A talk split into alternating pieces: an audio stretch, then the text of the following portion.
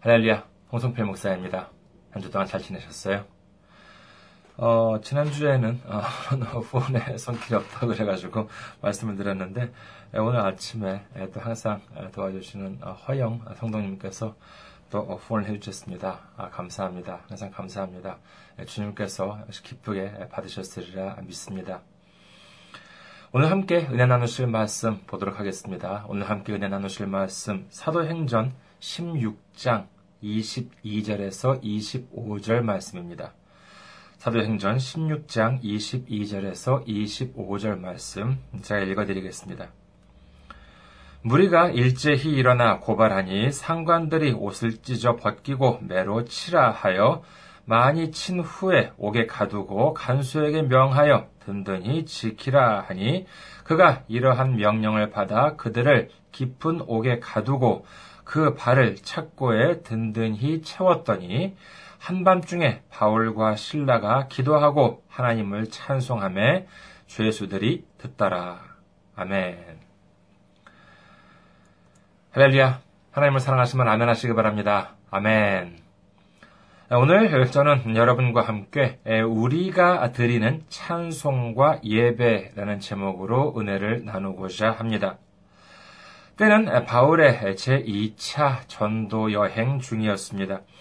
바울은 총 3차에 걸쳐 전도 여행을 했는데 지금은 두 번째로 제2차 여행 중에 있었습니다. 수리아에서 시작한 제2차 전도 여행은요, 길리기아, 더베, 루스드라, 이고니온, 갈라디아, 그 다음에 무시아로 이제 이렇게 이어졌습니다.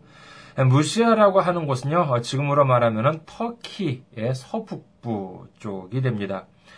여기까지 온 바울의 코스를요, 간략하게 말씀을 드리자면은, 뭐 쉽게 그냥 말을 말씀을 드리면은요, 이렇게 동쪽, 여러분까지 이쪽이 동쪽이죠.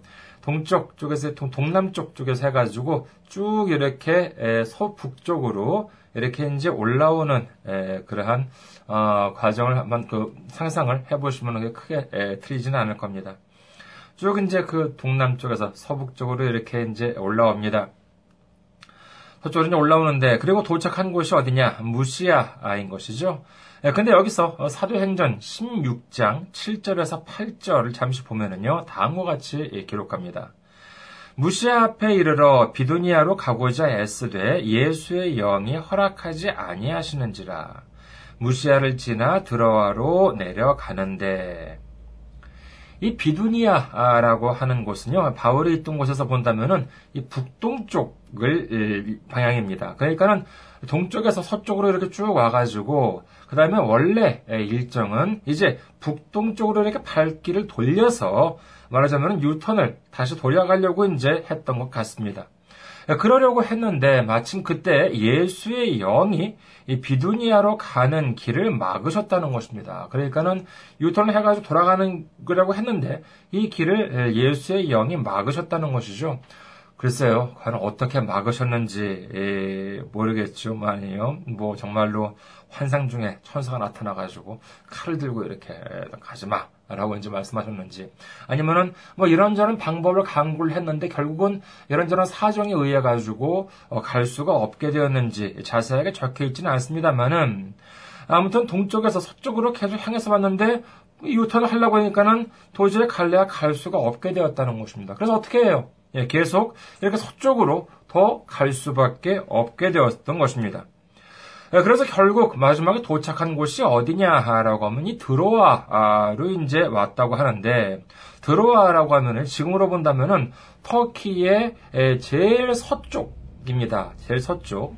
예, 그러니까는 아주 끝까지 간 것이죠. 서쪽에는 항구 도시예요. 이제 거길 그, 그, 더 서쪽은 육로는 못 갑니다. 에게해가 있습니다. 그래서 바다가 있기 때문에 항구도시 제일 서쪽으로까지 이제 오게 된 것입니다. 예, 그러던 중에 바울이 그날 밤 이 그, 어, 드로아에서 환상을 보게 됩니다. 사도행전 16장 9절에서 10절을 보면은요, 밤에 환상이 바울에게 보이니 마게도냐 사람 하나가 서서 그에게 청하여 이르되 마게도냐로 건너와서 우리를 도우라 하거늘 바울이 그 환상을 보았을 때 우리가 곧 마게도냐로 떠나기를 힘쓰니 이는 하나님이 저 사람들에게 복음을 전하라고 우리를 부르신 줄로 인정함이러라. 여기서 당시 마게도냐라고 하면은요, 어, 그 지금으로 본다 그러면 그리스 어, 쪽입니다. 마게도냐로 가기 위해서는요, 지금 머물고 있던 그 드로와, 항구 도시 드로와에서 이제는 더 앞으로 갈래야 육로로 갈 수가 없습니다. 그래서 배를 타고 에게해를 건너서, 어, 그 다음에 계속해서 서쪽으로 가야 했던 것입니다. 이와 같은 일을 보면은요, 참으로 하나님의 계획에 순종하는 바울의 모습을 볼 수가 있죠. 사람의 계획, 자기 스스로 세운 계획이 아니라 철저하게 하나님의 인도하심에 정말 순종하는 모습을 볼 수 있습니다. 아무런 불만을 토로하지 않고 묵묵히 주님의 인도하심을 따라갈 뿐입니다. 그들은 이제 바다를 건너서요, 어, 사모들에게 네아폴리를 지나서 마침내 이 빌립보, 마게도니아 지방에 있는 빌립보에 이르게 됩니다. 여담입니다만은요, 이 바울 일행이 이 건너가게 된 에게해, 예, 그 다음에 이 바다를 건넌, 마게, 바다를 건너서 마게도니아 지방으로 오게 됨으로 인해서 이제는 아시아를 벗어나서 이 복음이 유럽 지방으로, 유럽 지역으로 전파되는데 아주 결정적인 역할을 하게 된 것입니다. 네, 그래서 정말 이렇게 그 이것이 좀 말하자면 정말 본인 아마 바울은 그때 당시에 몰랐겠지만은요 이것은 정말 어마어마한 역사적인 한 발자국이었다고 할 수가 있겠지요. 자 이렇게 바울 일행이 마게도냐 지방 빌립보에 도착해서 어, 지내는 중에 한 사건이 일어납니다. 사도행전 16장 16절을 보니까는요 우리가 기도하는 곳에 가다가 점치는 귀신 들린 여종 하나를 만나니 점으로 그 주인들에게 큰 이익을 주는 자라. 기도하러 가는 길에 바울이 보니까는요, 어떤 여종을 만나게 되는데, 이 여종이 알고 보니까는 보통 여종이 아니에요. 어떤 여종이냐 하면은요, 말하자면 귀신 들린 여종. 그러니까 좀 알고 쉽게 말하면 무당. 이라고 할 수 있겠죠. 무당 여종이었던 것입니다. 그리고 이 무당 여종은요, 자기에게 신 귀신의 능력으로 주인들이 돈을 벌게 해주었다는 것입니다. 혹시 이런 말씀 듣고 혹하시는 분 계십니까? 어? 그래, 귀신을 믿어도 돈을 벌 수 있어? 어, 그런 방법도 있네. 어, 꼭 하나님만 믿어도, 하나님을 믿어야 되는 건 아니네. 혹시 만약에 이렇게 생각하신 분 계십니까? 조심하셔야 됩니다. 왜냐? 재물이라고 해서 다 같은 재물이 아닙니다. 재물은요, 하나님이 아니라 마귀 사탄도 재물을 줄 수 있습니다. 하지만 그것은 사탄이 우리를 사랑해서 주는 것일까요? 그렇지가 않습니다. 왜냐? 마귀 사탄한테는요, 이 사랑이라고 하는 개념이 아예 없습니다. 사랑이라고 하는 것이 마귀한테 있을 리가 있나요? 그들은요, 바라는 것이 무엇이겠습니까? 우리가 잘 되길 바라겠습니까? 아닙니다. 마귀 사탄이 바라는 것은 우리의 타락을 바랄 뿐입니다. 우리는 기억해야 합니다. 사탄이요, 예수님을 어떻게 유혹했어요? 마태복음 4장 8절에서 9절을 보면은요, 마귀가 또 그를 데리고 지극히 높은 산으로 가서 천하 만국과 그 영광을 보여 이르되, 만일 내게 엎드려 경배하면 이 모든 것을 네게 주리라. 예수님을 한테 예수님한테 마귀가 이렇게 유혹을 합니다. 그것이 마귀가 이렇게 유혹을 하는 것이 예수님을 사랑해서였겠어요? 아닙니다. 그럼 왜 유혹을 했겠습니까? 바로 예수님을 넘어뜨리기 위한 것이었습니다. 성경은 말씀하십니다. 전도서 5장 어, 10절에 보면은요, 은을 사랑하는 자는 은으로 만족하지 못하고 풍요로 사랑하는 자는 소득으로 만족하지 아니하나니 이것도 헛되도다. 마귀가 주는 재물은요, 축 복처럼 보일지 모릅니다. 순간은 그렇게 보일지 모르지만 그것은 마치 목마른 사람이 아무리 마셔도 이 갈증이 해소되지 않고 결국 사람을 죽게 만드는 이 소금물과도 같은 것입니다. 그러나 하나님께서 주시는 재물은 어떻습니까? 잠언서 10장 22절에 보면은요. 여호와께서 주시는 복은 사람을 부하게 하고 근심을 겸하여 주지 아니하시느니라라고 되어 있습니다.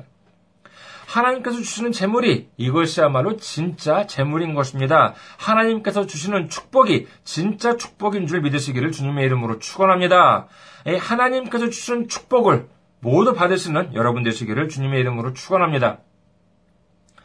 자, 이 귀신 들린 이 무당, 여종, 자신의 주인들에게 사악한 능력, 이 귀신들의 능력으로 인해서 말하면 소금물과도 같은 이와 같은 돈을 벌게 해줬더니 무당 여종이 바울을 보았습니다. 예, 그랬더니 어떻게 했다고 해요?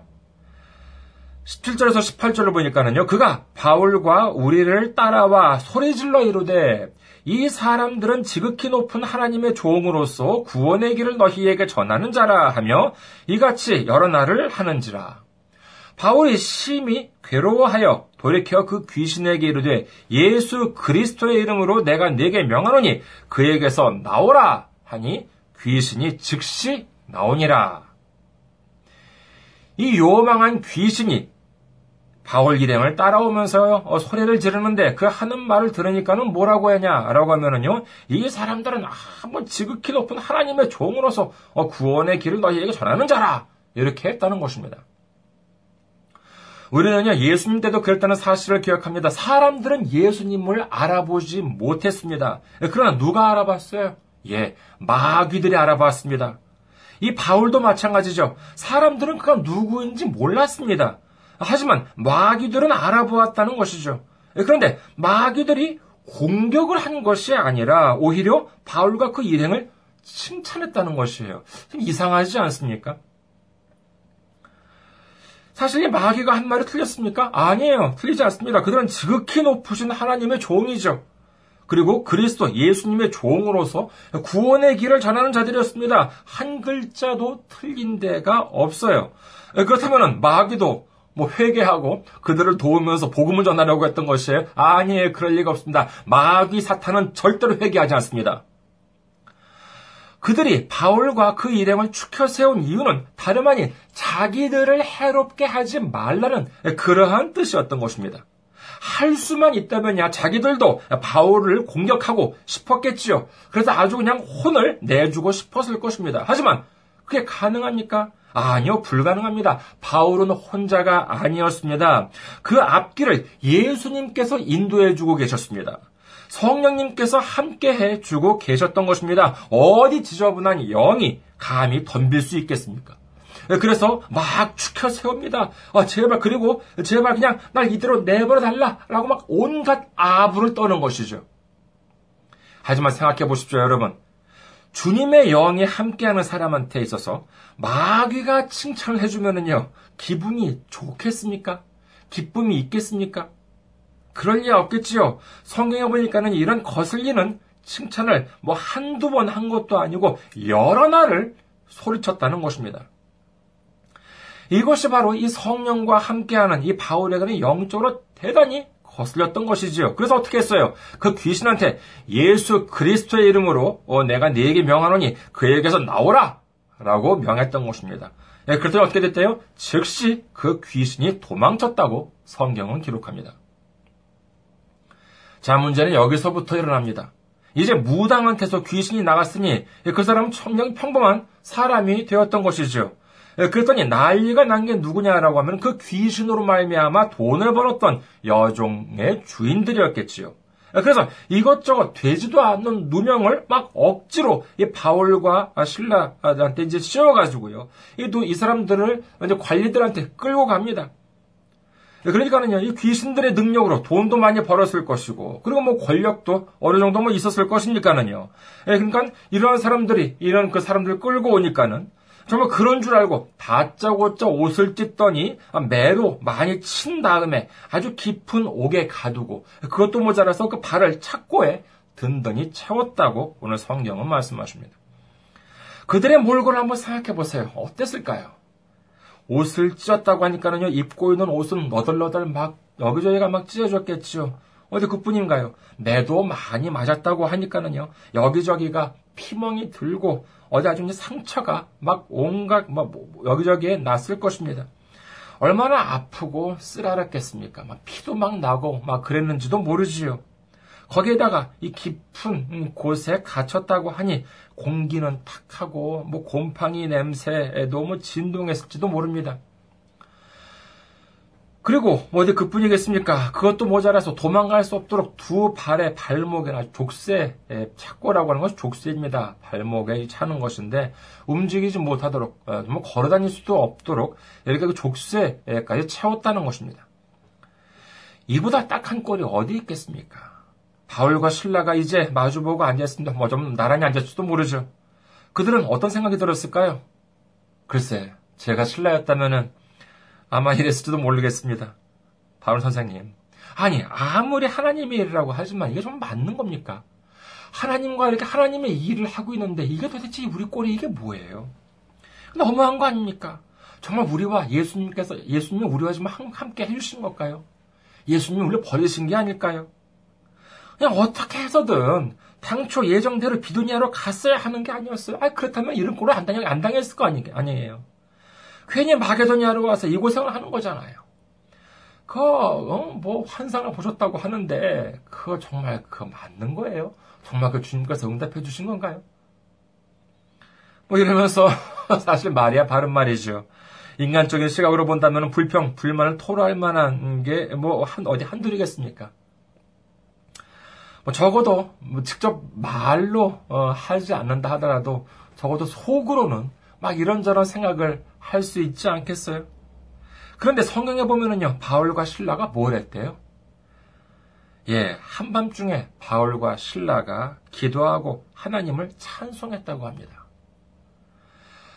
저도 그렇습니다만은요, 정말 괴로울 때는요, 기도도 안 나옵니다. 찬송도 안 나와요. 그럼 뭐가 나와요? 한숨밖에 안 나옵니다. 그렇죠. 예, 그런데 이 두 사람 모습을 보면은요, 누더기 옷을 걸치고 상처 투성이에 두 발은 묶인 상태에서 지칠 대로 지친 기진맥진한 바울과 신라는요, 한숨이나 신세 타령이 아니라 기도와 찬송을 드렸다는 것입니다. 이 얼마나 멋진 믿음의 용사입니까? 그런데 더욱 흥미로운 기록은요, 바로 그 뒤에 적힌 글이지요. 사도행전 16장 25절 다시 한번 볼까요? 한밤중에 바울과 신라가 기도하고 하나님을 찬송함에 죄수들이 듣더라. 예, 저희 가족이요. 예수님을 믿고 교회 다니기 시작한 지 얼마 안 됐을 때인데, 예를 들어서 이렇게 그 외식을 할 때 보면 식당 같은 데서 보면은요, 기도를 하는 게 얼마나 창피한지 모릅니다. 옛날에 정말 그랬죠. 남들 다 이렇게 보고 있는데 거기서 소리를 내가지고 식사하기 전에 기도를 하는 것, 아, 되게 창피했었어요. 그뿐만이 아니라 뭐 다른 사람들이 뭐 보면은 이제 또 저쪽에서 누가 이제 뭐에게 뭐 식사하기 전에 기도를 소리 내가지고 기도를 한다라고 하면은요 별로 이렇게 보기 좋 보기 좋게 그러니까 별로 좋게 보지 않았습니다. 예, 그래서 가족끼리 식당 같은 곳에 가가지고 식사할 때는요 예, 식사하기 전에 예, 기도를 그냥 각자 조용히 그냥 묵상으로 기도를 하고 그랬죠. 하지만 생각해 보십시오. 우리가 예수님을 믿는다는 사실이 창피하고 부끄러운 일인가요? 지금이 무슨 예수 믿는다고 들키면 잡혀가는 세상도 아닌데 남들이 나를 흉볼까봐 남들 눈치를 보면서 기도하고 그래야 되는 것입니까? 누가복음 9장 26절을 한번 보겠습니다. 누구든지 나와 내 말을 부끄러워하면 인자도 자기와 아버지와 거룩한 천사들의 영광으로 올 때 그 사람을 부끄러워하리라. 이 말씀은 무슨 말씀과 일맥상통하냐 하면요. 마태복음 10장 33절입니다. 누구든지 사람 앞에서 나를 시인하면 나도 하늘에 계신 내 아버지 앞에서 그를 시인할 것이요. 누구든지 사람 앞에서 나를 부인하면 나도 하늘에 계신 내 아버지 앞에서 그를 부인하리라. 여러분, 드라마 같은 데서 보면은요, 법원의 법정이 가끔 나오죠. 뭐 법원의 법정 모습을 한번 상상해 보시기 바랍니다. 하나님께서 재판장석에 앉아 계세요. 예, 그리고 검찰석, 검, 검사석에는 누가 있느냐? 모세가 앉아 있습니다. 그리고 변호인석에는 누가 계세요? 그렇습니다. 예수님이 앉아 계십니다. 그리고 우리는 피고인석에 있습니다. 요한복음 5장 45절에 보면은요, 내가 너희를 아버지께 고발할까 생각하지 말라. 너희를 고발하는 이가 있으니 곧 너희가 바라는 자 모세니라. 우리를 고발하는 자는 예수님이 아니래요. 우리를 고발하는 자는 모세라고 합니다. 모세는요, 검사석에서 나를 향해서 외칩니다. 저 사람은요, 이런 율법을 어겼고, 저런 잘못을 저질렀고요. 정말 이러면서 나의 죄목을 하나하나 조목조목 열거합니다. 하지만, 예, 바로 그 순간, 예수님께서 하나님을 향해 말씀하십니다. 저 사람은, 저기 앉아있는 저 사람은 분명 죄인입니다만은, 내가 십자가에서 저 사람이 받을 모든 벌을 이미 받았습니다. 저 사람을 대신해서 내가 피를 흘렸습니다. 이제 더 이상 저 사람이 받을 벌은 하나도 안 남아 있습니다. 바로 이 말씀을 듣고 하나님께서는 우리의 죄를 모두 다 사해 주시고 하나님 아버지 나라에 들어갈 수 있는 길을 열어 주시는 것입니다. 그런데 정작 예수님께서 어, 난 저 사람 모릅니다. 라고 만약에 나를 보고 말씀하신다. 라고 하면 어떻게 되겠습니까? 우리는 구원을 받지 못하고요. 멸망의 길, 우리의 죄로 인하여 지옥으로 떨어지고 마는 것입니다. 물론 뭐 그렇다고 밖에서 식사를 할때 무슨 뭐 너무 큰 소리를로 기도를 해도 좀 에, 그렇습니다만은 우리가 복음을 부끄러워해서는 안 되겠지요. 부끄러워하기는커녕 자랑스럽게 생각해야 합니다. 어, 제가 한국에 있을 때에도 그랬습니다. 요즘도 아마 그분들 계실 겁니다. 한국에서요, 사람들이 많은 곳을 지날 때 보면은요, 예, 그런 분들을 여러분들도 보신 적이 있으실 겁니다. 무슨 간판을 뭐 이렇게 그 몸의 앞에, 뒤에, 한도 뭐 신분도 모자에다가, 아, 이렇게 쓰시고요.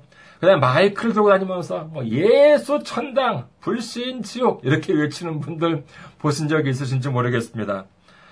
예, 솔직히 묻겠습니다. 여러분께서는 그분들 보고 어떻게 생각하세요? 어, 저는요, 에, 한국에 있을 때, 에, 서울에 있을 때 그분들을 보고 이제 그러면은요, 길 가다가 그런 음, 분들이 소리치는 걸 들으면 솔직히 제가 좀 창피했습니다. 아니, 저런다고 누가 예수를 믿어? 저런다고 누가 교회를 하겠어? 믿기는 무슨, 믿으려고 했다가도 저런 걸 보면 안 믿겠다. 뭐 그런 생각도 하고 그랬습니다.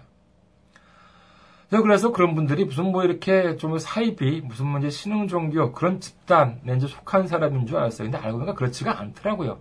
다 자기가 그냥 나와서 이렇게 에, 하고 계신 것이었습니다. 에, 이것은 기독교의 시는 아닌데요. 한국에서 유명한 시 중에 다음과 같은 시 여러분께서 혹시 들어보신 적이 있으신지 모르겠습니다. 안도현이라고 하는 시인이 쓴 시인데 제목이 너에게 묻는다예요. 이 시는 이렇게 시작합니다. 너에게 묻는다. 연탄재 함부로 발로 차지 마라. 너는 누구에게 한 번이라도 뜨거운 사람이었느냐?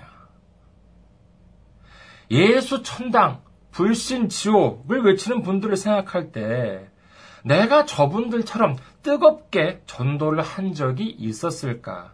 아, 믿지 않는 사람한테 정말 예수님을 믿으라고 저렇게 열정을 가지고 내가 외쳤던 적이 있었을까라고 하는 생각을 하게 되었습니다. 저렇게 뜨거운 마음으로 주님을 찬양하고 예배를 드리고 믿지 않는 영혼들을 위해 열정을 갖고 전도를 해본 적이 있었을까? 그러지도 못하면서 내가 저분들을 비판할 자격이 있을까 라고 하는 생각을 해보았습니다. 오늘 본문에서 보면은요, 바울과 신라가 기도하고 찬양하는 모습을 거기 같이 있던 죄수들이 들었다고 성경은 기록합니다. 그런데 오묘한 것은요, 죄수들이 그 기도와 찬양을 드리는 것을 듣고 어떻게 생각했는지는 적혀 있지 않습니다. 그렇다면 불만을 느꼈을까? 뭐 그럴 수도 있겠지요. 생각해 보세요. 감옥이 넓어봐야 얼마나 넓겠습니까? 그리고 무슨 뭐 방음, 방음 처리 그런 게 어디 있겠어요? 그런 상황에서 그것도 한밤중에 찬양을 하고 기도를 했다는 것입니다. 아, 그렇다고 뭐 큰 소리로 어, 하지는 않았겠지요. 뭐 기운이 뭐 있겠습니까? 지친 기진맥진의 상태에서 그리고 온몸이 아프고 아주 고달픈 상태에서 어떻게 뭐 큰 소리가 나왔겠습니까? 조용 조용히 찬양을 드리고 서로 기도를 하면서 은혜를 나누었을 것입니다. 맨 처음에는요, 귀에 거슬렸겠죠. 아이씨, 왜 그 자지도 않고 왜 이래? 그러면서 아무리 조용히 한다 하더라도 밤중에 남들 자는데 노래를 부르고 기도를 하고 그러니 누가 좋아했겠어요? 하지만 그렇다고, 아, 그거 잠좀 자. 라고 했거나 못마땅하다고 해서 아주 해코지를 냈다는 기록이 없습니다. 그 이유가 뭘까요? 마침 거기 무슨 그 착한 사람들만 거기 모여, 모여 있었어요? 생각해 보십시오. 거기가 어디예요? 감옥이었습니다. 얼마나 그 거친 사람들, 와일드한 사람들이 거기 이렇게 있었겠습니까? 하지만 그 어, 바울과 아, 신라를 보니까는요 모습이 영 딱한 모습이 아니거든요. 예, 그런데도 원망이나 신세 한탄이나 팔자 타령을 하는 것이 아니라 하나님을 찬양하고 이 기쁨과 소망 가운데 주님께 기도를 드리는 모습이 이 보는 사람들을 감동시켰을 것입니다.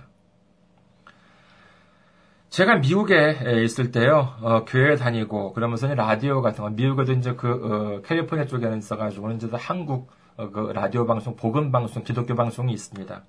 아, 복음 방송도 듣고, 이제 그러면서 느낀 것이 있습니다. 뭐냐면은요, 아, 제가 이제 미국에 갔던 데가 이제 그 나이 서른 때 이제 미국에 갔었는데, 아, 정말 그런 생각 많이 했습니다. 내가 정말 한국에 있을 때, 20대 때죠. 방탕하게 살지 말고 조금 더 예수님을 잘 믿고 전도도 많이 하고 그냥 무슨 뭐 찬양 집회 막 이런 데만 가가지고 그냥 마음껏 주님께 찬양을 드리고 주님을 이렇게 예배 드리고 그럴 걸 그랬다. 그러지 못한 것이 참 후회스러웠습니다. 자, 그렇다면요, 7년 동안의 미국 생활을 마치고 서울로 돌아갔습니다. 그러면, 저는 이제 그러면은, 그럴 거 후회도 했으니까는요, 전도도 많이 하고 찬양 집회에도 많이 가고 그랬을까요? 다시 일본으로 오기까지 서울에 한 9년 정도 머무르는 동안 전도는 무슨 찬양 집회 한 세 번 정도는 간 것 같아요. 두 번, 세 번 정도는 간 것 같습니다. 뭐 먹고 살고 먹고 살기 바쁘다는 핑계로요. 어, 결국 뭐 별반 차이가 없었습니다. 그리고 또 서울에 또 얼마나 놀 것이 많고 맛있는 것들은 얼마나 많고 또 놀 친구들도 얼마나 많고 그랬겠습니까? 그랬더니 주님께서 보시기에 아 이래서는 안 되겠다 생각하셨는지도 모르죠. 이제 놀 것도 없고 어, 친구들도 없는 여기 군마현으로 저를 데려다 놓으셨어요. 솔직히 제가 옛날에 뭐 초중고등학교 12년 동안 일본에 있었으면 그냥 동경에 있었거든요. 동경에 있을 때는요 군마현이 있다는 것은 알았지만은요 설마 제가 군마에서 살게 될 줄은 정말 꿈에도 몰랐습니다. 정말 그, 이, 그 군마 중에서 뭐 큰 도시들은 있습니다. 뭐 마에바시든지 다카사키는 큰 도시예요. 그런데 어, 그나마 그 군마에서도 작은 이 시부카와라고 하는 도시 그것도 번화한 곳도 아닌 산 중턱에 갖다 놓으셨습니다. 사실 마음 같아서는요, 좀 더 이렇게 시내 쪽으로 또 옮기고 싶은 생각도 있고, 그렇습니다만은요, 이 교회 건물이 이미 이렇게 있기 때문에 마음대로 옮길래야 옮길 수도 없습니다. 정말, 너무나도 어떻게 보면 뭐 사람들은 그렇게 얘기합니다. 교회가 아주 멋있다, 아주 정말 훌륭하다라고 하는데요. 저한테는 이것이 얼마나 부담인지 모릅니다. 목사가 별걸, 뭐, 별겁니까? 답답할 때도 있고요. 뭐, 그렇습니다. 하지만 어쩌겠습니까? 이것도 하나님의 은혜라고 생각해야죠. 그래도 목회를 하면은요, 어, 좋은 점이 있습니다. 이건 뭐냐면은요, 답답하면 기도하고 찬양하면 됩니다. 그리고, 어, 너무 답답하고, 그러면은요, 아, 그래, 설교 준비나 해야지. 라고 설교 준비를 합니다. 그리고 또 이제 그것도 안 돼. 그러면 어떻게 하느냐? 전도하러 나갑니다. 차를 몰고 나가요. 아무리 답답하다 한다 하더라도 오늘 본문에 나오는 이 바울과 신라만큼 하겠습니까? 성경에 이런 구절이 있죠. 마가복음 9장 43절에서 45절 봅니다. 만일 네 손이 너를 범죄하게 하거든 찍어버리라. 장애인으로 이 영생에 들어가는 것이 두 손을 가지고 지옥, 곧 꺼지지 않는 불에 들어가는 것보다 나으니라. 만일 내 발이 너를 범죄하게 하거든 찍어버리라. 다리 저는 자로 영생에 들어가는 것이 두 발을, 두 발을 가지고 지옥에 던져지는 것보다 나으니라. 하고 싶은 거 다 하고, 놀고 싶은 거다 놀고, 지옥에 떨어지는 것보다야, 이 아무것도 없는 곳, 정말 답답, 답답한 마음이긴 합니다만은요, 그 덕분에 주님의 일을 하면서 또 성도 여러분과 교회를 섬기고 함께 예배하고 함께 찬양하고 함께 전도하면서 천국에 들어갈 수 있다면은 이 얼마나 영광된 일이겠습니까? 여러분 답답하십니까? 열받으십니까? 속상하십니까? 아이고 내 팔자야, 아이고 내 신세야 라고 원망하고 싶으실 때가 있으십니까? 기도하고 찬양합시다. 예배드립시다. 시편 94편 9절을 봅니다. 시편 94편 9절 귀를 지으신 이가 듣지 아니하시랴 눈을 만드신 이가 보지 아니하시랴 하나님은요 우리의 기도를 들으시는 하나님이십니다. 우리를 바라보시는 하나님이십니다. 우리의 예배와 찬양을 받으시는 하나님이십니다. 후회하실 일이 있으십니까? 내가 지금까지 예수님을 열심히 믿지 못했다고 생각되십니까? 아이고 좀 더 예수님을 잘 믿을 걸. 그렇다면요, 지금 후회하십시오. 괜찮습니다. 아직 늦지 않았습니다. 더 늦기 전에 후회할, 후회할 게 있다면요, 후회하시고, 그리고 회개하실 게 있다면요, 지금 회개하시길 바랍니다. 천국 문 앞에서, 아, 이것도 할 걸, 저것도 할 걸, 그러지 말고 지금 하시길 바랍니다. 그리고 후회와 회개로 끝나는 것이 아니라 우리의 남은 삶을 통해서 하나님께 기도와 찬송과 예배를 드리고 내 평생 주님의 복음을 자랑스럽게 여기는 삶을 예수님께 드림으로 말미암아 우리 인생을 다 마치는 그날에 어린 양 예수님으로부터 눈부신 생명의 면류관을 받는 그날 정말 주님께 감사와 영광을 돌릴 수 있는 우리 모두가 되시기를 주님의 이름으로 축원합니다. 감사합니다. 아, 승리하시고 다음 주에 건강한 모습으로 뵙겠습니다.